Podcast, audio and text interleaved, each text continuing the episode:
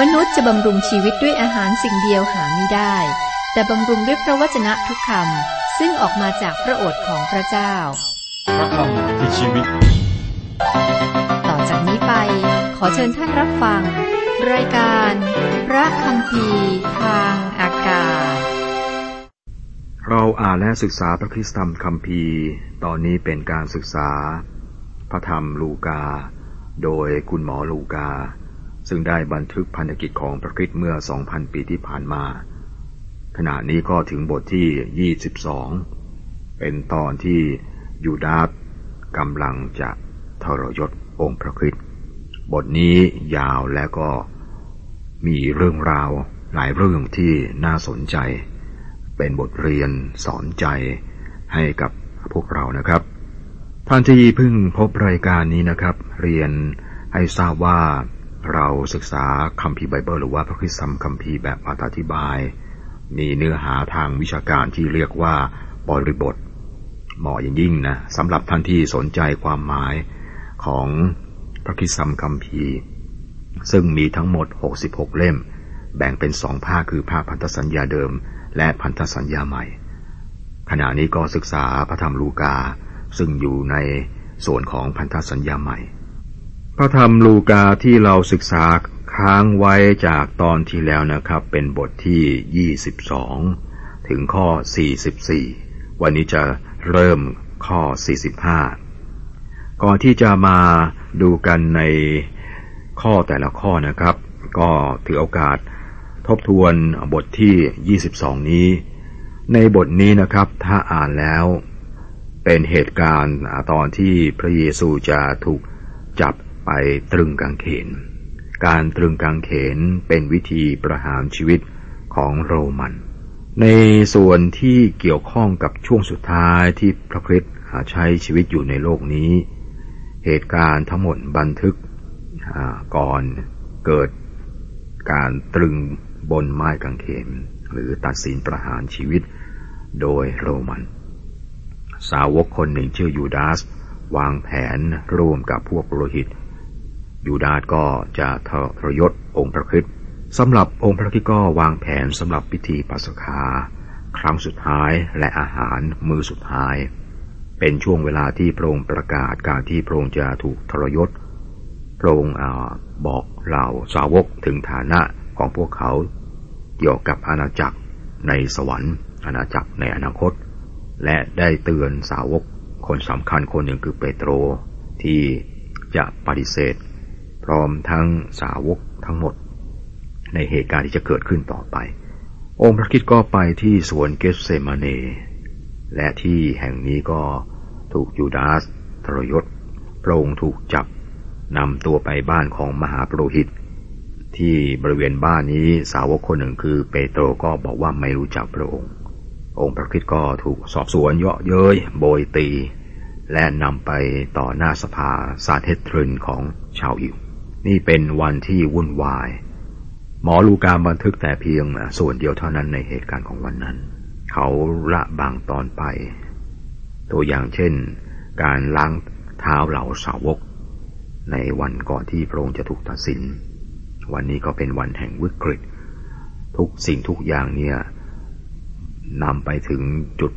ที่เรียกว่าเป็นจุดศูนย์กลางคือเหตุการณ์ตรึงไม้กางเขนที่ไม้กางเขนเหตุการณ์นี้จะชี้ไปยังสถานที่หนึ่งที่เรียกว่า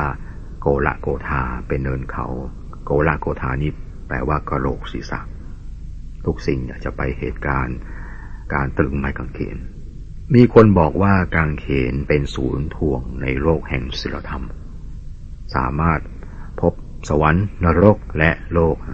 เตรียมการสำหรับรับไม้กางเขนกลไกที่มีใน สองถึงสาม ข้อแรกนะครับผู้นำทางศาสนาสร้างเรื่องขึ้นมาต่อต้านพระคริสต์นี่เป็นการเตรียมรับฝ่ายโลก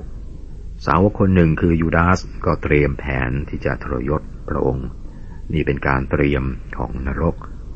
จากนั้นองค์พระคริสต์และเหล่าสาวกก็เตรียมงานปัสกาครั้งสุดท้ายด้วยกันนี่เป็นการเตรียมของสวรรค์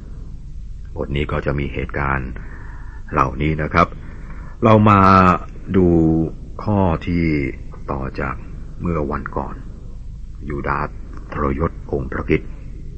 ข้อ สี่สิบห้าถึงสี่สิบแปด เมื่อทรงอธิษฐานเสร็จและลุกขึ้นแล้วพระองค์ก็เสด็จมาถึงเหล่าสาวกพบเขานอนหลับอยู่ด้วยกำลังทุกโศกพระองค์จึงตรัสกับเขาว่านอนหลับทำไมจงลุกขึ้นอธิษฐานเพื่อท่านจะไม่ถูกการทดลองพระองค์ตรัสยังไม่ทันขาดคำนี่แน่มีคนเป็นอันมากและผู้ที่ชื่อว่ายูดาสเป็นคนหนึ่งในสาวกสิบสองคนนั้นนำหน้าเข้ามายูดาสเข้ามาใกล้พระเยซูเพื่อจุบพระองค์แต่พระเยซูตรัสถามเขาว่ายูดาสท่านจะมอบบุตรมนุษย์ด้วยการจุบหรือนี่เป็นการกระทำที่ทรยศเลวร้ายที่สุดเท่าที่บันทึกเอาไว้เป็นเรื่องโง่เขลาและน่าเกลียดชังยูดาสรู้สถานที่ที่พระเยซูมักเสด็จไปและเขาได้บอกศัตรูให้ไปที่นั่นการจุบเป็นสัญลักษณ์แห่งความรักและความเสน่หาเป็นธรรมเนียมของคนยิวนะเขาจะจุบไม่ใช่จูบนะจุบเป็นสัญลักษณ์แห่งความรักและความเสน่หายูดาสใช้วิธีนี้ธรรมเนียมนี้โดยการจุบเนี่ยเพื่อทรยศเป็นสัญญาณบอกว่าผู้ที่ติดตามนะควรจะจับนะใครถ้าจุบคนไหนคนนั้นแหละคือพระคริสต์เขาก็ควรได้รับการประณามมากยิ่งขึ้นนะครับเป็นการดีถ้าเราจะสังเกตว่าพระเยซูในสภาพของมนุษย์ก็ไม่แตกต่างจากมนุษย์ทั่วไปพระองค์จำเป็นอาจจะต้องได้รับการแสดงตัวในหมู่ฝูงชนการจุบนี้เป็นการชี้ตัวการชี้ตัวครั้งนี้ครับเป็นการที่พระคริสต์ต้องตกอยู่ในมือของศัตรูอยู่ในมือของคนบาปข้อ สี่สิบเก้าถึงห้าสิบสาม เมื่อคนทั้งปวงที่อยู่รอบพระองค์เห็นว่าจะเกิดเหตุอะไรต่อไปเขาจึงทูลถามพระองค์ว่าพระองค์เจ้าข้าให้เราเอาดาบฟันเขาหรือมีคนหนึ่งในเหล่าสาวกได้ฟันทาสคนหนึ่งของมหาปุโรหิตประจำการถูกผูกข้างขวาขาดแต่พระเยซูตรัสว่าพอเสียทีเถิดและพระองค์ทรงถูกต้องใบหูคนนั้นและให้เขาหายฝ่ายพระเยซูตรัสแก่เหล่ามหาปุโรหิตพวกนายทหารรักษาพระวิหารและพวกผู้ใหญ่ที่ออกมาจากพระองค์นั้นว่าท่านทั้งหลายเป็นเราท่านทั้งหลายเห็นเราเป็นโจรหรือจึงถือดาบถือตะบองออกมาเมื่อเราอยู่กับท่านทั้งหลายในบริเวณพระวิหารทุกๆวันท่านก็มิได้ยื่นมือออกจับเราแต่นี่เป็นเวลาของท่านและเป็นอำนาจแห่งความมืดเราสาวกคิดว่าเนี่ยเหตุการณ์นี้จะต้องใช้กำลังคือต้องใช้ดาบสู้กันละแต่นี่ไม่ใช่เวลาที่จะใช้ดาบเนื่องจากว่าเวลานี้เป็นเวลาที่พระเยซูจะดำเนินไปสู่หนทางแห่งไม้กางเขนดาบเป็นเครื่องป้องกันตัวของพวกเขาหลังจากที่พระองค์เสด็จไปแล้วความมืดและแสงสว่างได้พบกันที่ไม้กางเขนที่พระเยซูถูกตรึงพระเยซูถูกจับกุมและนำตัวไปยังบ้านของมหาปุโรหิตข้อห้าสิบสี่เขาก็จับพระองค์พาเข้าไปในบ้านมหาปุโรหิตประจำการเปโตรติดตามพระองค์ไปห่างๆการติดตามพระเยซูหลังจากเหตุการณ์นี้ครับอันตรายมากและนี่เป็นสิ่งที่เปโตรกระทำพระเยซูก็ถูกจับละถูกนำไปอยู่ต่อหน้าคายาฟาสซึ่งเป็นมหาปุโรหิตเป็นที่ยอมรับของทางการโรมคายาฟาสนี่ก็มีพ่อตาพ่อตาชื่ออานัสอานัสที่จริงแล้วเป็นมหาปุโรหิตตามธรรมบัญญัติของโมเสสพระเยซูเป็นบุคคลแรกที่ถูกนำตัวไปอยู่ต่อหน้าอานาสผู้ซึ่งเป็นตัวการอย่างแท้จริงในการวางแผนฆ่าพระเยซูนี่เป็นการพบกันในสภาซันเฮดรินเปโตรก็กำลังพบกับเหตุการณ์ที่น่าอับอายเขามานั่งรวมอยู่กับกลุ่มคนนะแต่แปลว่าเป็นกลุ่มคนที่ผิดกลุ่มนะครับและก็ปฏิเสธพระองค์ข้อ ห้าสิบห้าถึงห้าสิบเจ็ด เมื่อเขาก่อไฟที่กลางลานบ้านและนั่งลงด้วยกันแล้วเปโตรก็นั่งอยู่ท่ามกลางเขามีสาวใช้คนหนึ่งเห็นเปโตรนั่งอยู่ในแสงไฟจึงเพ่งดูแล้วว่าคนนี้ได้อยู่กับคนนั้นด้วยแต่เปโตรปฏิเสธว่าแม่เอ๋ยคนนั้นข้าไม่รู้จักขณะที่การสอบสวนพระเยซูกำลังดำเนินไปนะครับเปโตรก็อยู่ในที่ที่เป็นการทดลองอย่างสูงสาวใช้คนหนึ่งนะครับเป็นตัวการที่ทำให้เปโตรปฏิเสธพระเยซูบอกไม่รู้จักนะครับ เขาก็ละอายที่จะให้คนอื่นรู้ว่าตนนั้นเป็นผู้ที่ติดตามพระคริสต์ในตอนนั้นนะครับตรงนี้นะครับคุณผู้ฟังครับก็เป็นบทเรียนสอนใจเราเป็นคำถามว่าเราเคยอยู่ในสถานการณ์แบบนี้ไหมนะครับอายบางทีเพราะว่ามันเป็นผู้ตามพระองค์นี่อายคนอื่นนะครับก็ขอพระเจ้าช่วยนะยกโทษให้กับความเขลาและความอ่อนแอเหมือนกับที่องค์พระคริสต์ให้อภัยเปโตรข้อห้าสิบแปด ห้าสิบเก้าสักครู่หนึ่งมีอีกคนหนึ่งเห็นเปโตรจึงว่าเจ้าเป็นคนในพวกนั้นด้วยเปโตรจึงว่าพ่อเอ๋ยข้ามิได้เป็นอยู่มาประมาณอีกชั่วโมงหนึ่งมีอีกคนหนึ่งยืนยันแข็งแรงว่าแน่แล้วคนนี้อยู่กับเขาด้วยเพราะเขาเป็นชาวกาลิลีอีกคนหนึ่งก็ชี้ตัวว่าเปโตรเนี่ยเป็นผู้ที่ติดตามพระเยซูเมื่อเปโตรพยายามจะเข้าไปอยู่อีกกลุ่มหนึ่งครับเขาก็ปฏิเสธบอกไม่รู้จักแล้วก็แยกตัวออกมาอีกครั้งหนึ่งช่วงนั้นครับเขาอ่อนแอทำให้เขาไม่อยากจะพูดอะไรมากเพื่อจะไม่ต้องลำบากทีหลังนะครับคำพูดของเขาทำให้เขาแยกออกมาข้อหกสิบแต่เปโตรพูดว่าพ่อเอ๋ยที่ท่านว่านั้นข้าไม่รู้เรื่องเมื่อเปโตรกำลังพูดยังไม่ทันขาดคำในทันใดนั้นไก่ก็ขันคุณผู้ฟังครับหากเหตุการณ์จบแค่คำพูดของเปโตรเรื่องก็คงจบเขาก็จะจบเหมือนกับยูดาสแต่เราสังเกตดูว่ามีสิ่งใดเกิดขึ้นข้อหกสิบเอ็ด หกสิบสององค์พระผู้เป็นเจ้าทรงเหลียวดูเปโตรแล้วเปโตรก็รึกถึงคำขององค์พระผู้เป็นเจ้าซึ่งพระองค์ได้ตรัสไว้แก่เขาว่าวันนี้ก่อนไก่ขันท่านจะปฏิเสธเราสามครั้งแล้วเปโตรก็ออกไปข้างนอกร้องไห้เป็นทุกข์หนักซีโมนเปโตรรักองค์พระคริสต์เขาจริงใจตอนที่เขาให้คำสัญญาว่าจะซื่อสัตย์ต่อพระองค์แต่เขาก็ไม่รู้ถึงจุดอ่อนหรือความอ่อนแอของตนเองเขายังไม่มาถึงสภาวะการที่เขาไม่เห็นความดีใดๆในตนเองนะครับเขาร้องไห้เป็นน้ำตาแห่งการกลับใจเสียใจอย่างแท้จริงทีนี้นะครับเหตุการณ์นี้ผู้เชื่อศรัทธาพระเจ้าคนใดที่กลับมาหาพระองค์นะครับในพระธรรมหนึ่งโยนบทที่หนึ่งข้อเก้าบอกว่าถ้าเราสารภาพบาปของเราพระองค์ทรงสัตย์ซื่อและเที่ยงธรรมก็จะทรงโปรดยกบาปของเราและจะทรงชำระเราให้พ้นจากการอาธรรมทั้งสิ้นซีโมนเปโตรก็ไม่ได้ดีไปกว่ายูดาสเขาไม่ได้ทรยศโดยการขายองค์พระเยซูแต่เขาปฏิเสธไม่รู้จักครับความแตกต่างระหว่างยูดาสกับเปโตรอยู่ที่ว่าเปโตรนั้นสำนึกผิดคำอธิษฐานของพระคริสต์ต่อเปโตรนั้นก็ไม่ล้มเหลวนะครับองค์พระคริสต์ก็ถูกเยาะเย้ยและโบยตีข้อหกสิบสามถึงหกสิบห้าฝ่ายคนที่คุมพระเยซูก็เยาะเย้ยโบยตีพระองค์และเมื่อเขาเอาผ้าผูกปิดพระเนตรของพระองค์แล้วเขาจึงถามว่าจงเคยให้เรารู้ว่าใครตบเจ้าเขาพูดคำหยาบช้าแก่พระองค์อีกหลายประการมหาปุโรหิตและพวกผู้ใหญ่นำตัวพระเยซูไปบ้านของอันนาสเป็นเรื่องไม่ถูกต้องนะครับถ้าจะจับพระเยซูโดยที่ไม่มีข้อกล่าวหาแต่พวกเขาก็จับพระองค์ไว้จนกระทั่งพวกเขาสามารถตั้งสภาเป็นการประชุมสภาซาเทดรินพวกเขาจับพระองค์ก่อนที่เขาจะวางแผนเรื่องที่น่าสนใจคือพวกเขาไม่ได้ตั้งใจที่จะนำพระองค์มาเร็วอย่างที่ได้ทำอาจจะเป็นเพราะว่ายูดาสมาหาพวกเขาแล้วบอกว่าพวกท่านควรรีบไปจับพระองค์ในขณะที่ยังจับได้มีโอกาสแล้วรีบไปโดยคิดว่าพระองค์อาจจะออกจากเมืองไว้ก่อนแน่นอนนะพระเยซูก็ไม่ตั้งใจที่ออกจากเมืองคุณผู้ฟังครับเราเคยสังเกตหรือไม่ว่าหลายสิ่งที่ไม่ถูกต้องในเหตุการณ์การจับตัวพระเยซูนะครับผู้นำศาสนาจับพระองค์โดยหาว่าพระองค์ละเมิดธรรมบัญญัติของโมเสสแต่พวกเขาก็ละเมิดธรรมบัญญัติของโมเสสการตัดสินพระองค์ในวันเดียวกับที่ได้ไต่สวนพระองค์อันนี้ก็ละเมิดธรรมบัญญัตินะครับหาว่าพระเยซูละเมิดธรรมบัญญัติของโมเสสแต่วิธีการของเขาเนี่ยเขาก็ละเมิดเหมือนกันนอกจากนี้ครับยังมีอีกหาฉีกเสื้อผ้านะเขาฉีกเสื้อผ้าของพระองค์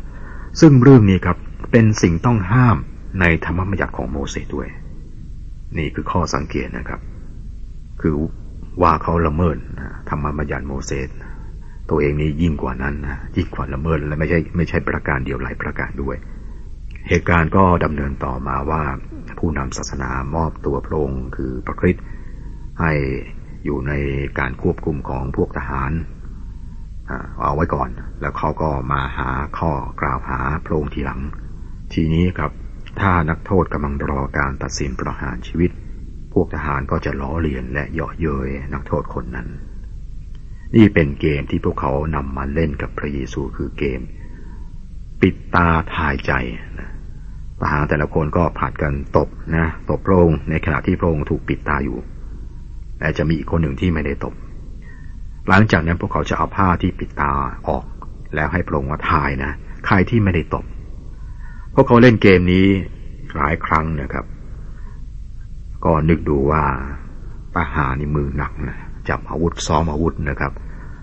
ตบหน้าแล้วก็ไม่ใช่ครั้งเดียวหลายครั้งนี่หน้าตาขององค์พระคริสต์นี่ยับเยินนะครับบวมปูดแน่นอน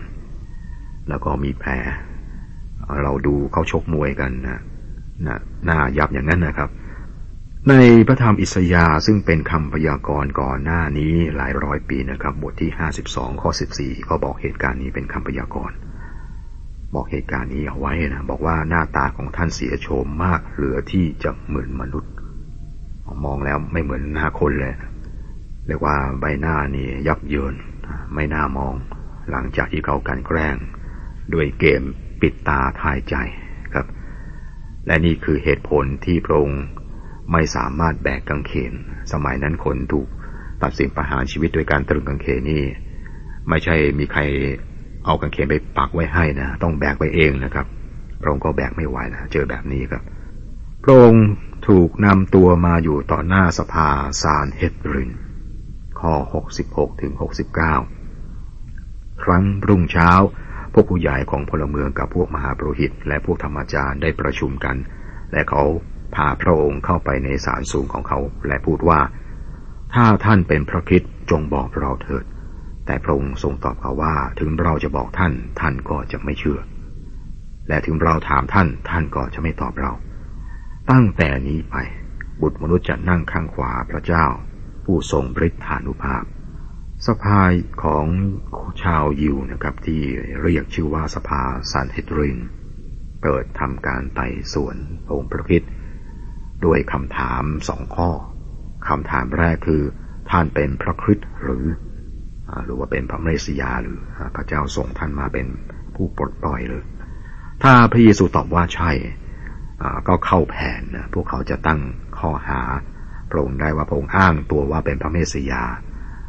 ซึ่งเรื่องนี้ครับเป็นเรื่องที่โรมันถือว่าร้ายแรงนะตอนนั้นอิสราเอลนี้เป็นเมืองขึ้นของโรมนะครับถ้ามีใครอ้างว่าเป็นพระเมสสิยากษัตริย์อีกองค์หนึ่งที่จะมามาปลดปล่อยนี่ถือว่าเป็นกบฏนะ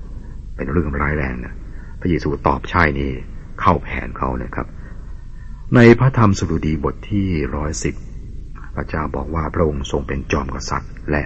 จอมเจ้านายข้อเจ็ดสิบ เจ็ดสิบเอ็ดคนทั้งปวงจึงถามว่าท่านเป็นบุตรของพระเจ้าหรือพระองค์ตรัสแก่เขาว่าก็ท่านว่าแล้วว่าเราเป็นนี่เป็นข้อกล่าวหาที่สองนะครับเจ็ดสิบเอ็ดเขาทั้งหลายจึงว่าเราต้องการพยานอะไรอีกเล่าเพราะว่าเราได้ยินจากปากของเขาเองแล้วนี่เป็นข้อกล่าวหาพื้นฐานที่พวกเขาตกลงกันเอาไว้ว่าจะหาเหตุจับพระเยซูเนี่ยไปตรึงหรือประหารชีวิตที่ไม้กางเขนอย่างไรก็ตามนะมีข้อสังเกตว่าไม่ใช่ข้อกล่าวหาที่พวกเขานำมาอ้างในศาลโรมันด้วยนะครับเขามีข้อกล่าวหาสองข้อในสภาคนยิวคือสภาซันเฮดรินสองข้อนี้แหละครับแต่ขณะเดียวกันสองข้อนี้ก็ไม่ใช่เป็นข้อกล่าวหาที่เขานำมาอ้างเมื่อนำพระเยซูมาถึงศาลโรมัน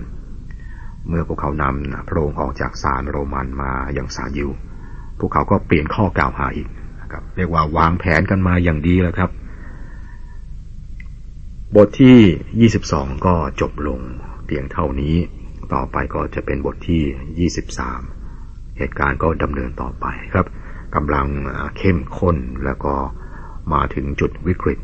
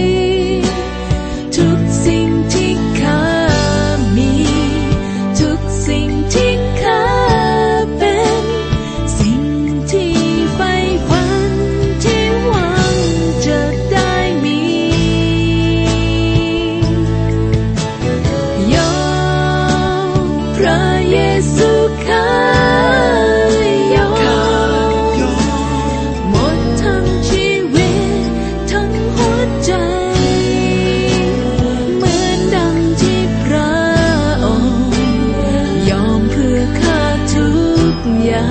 งที่บนกาย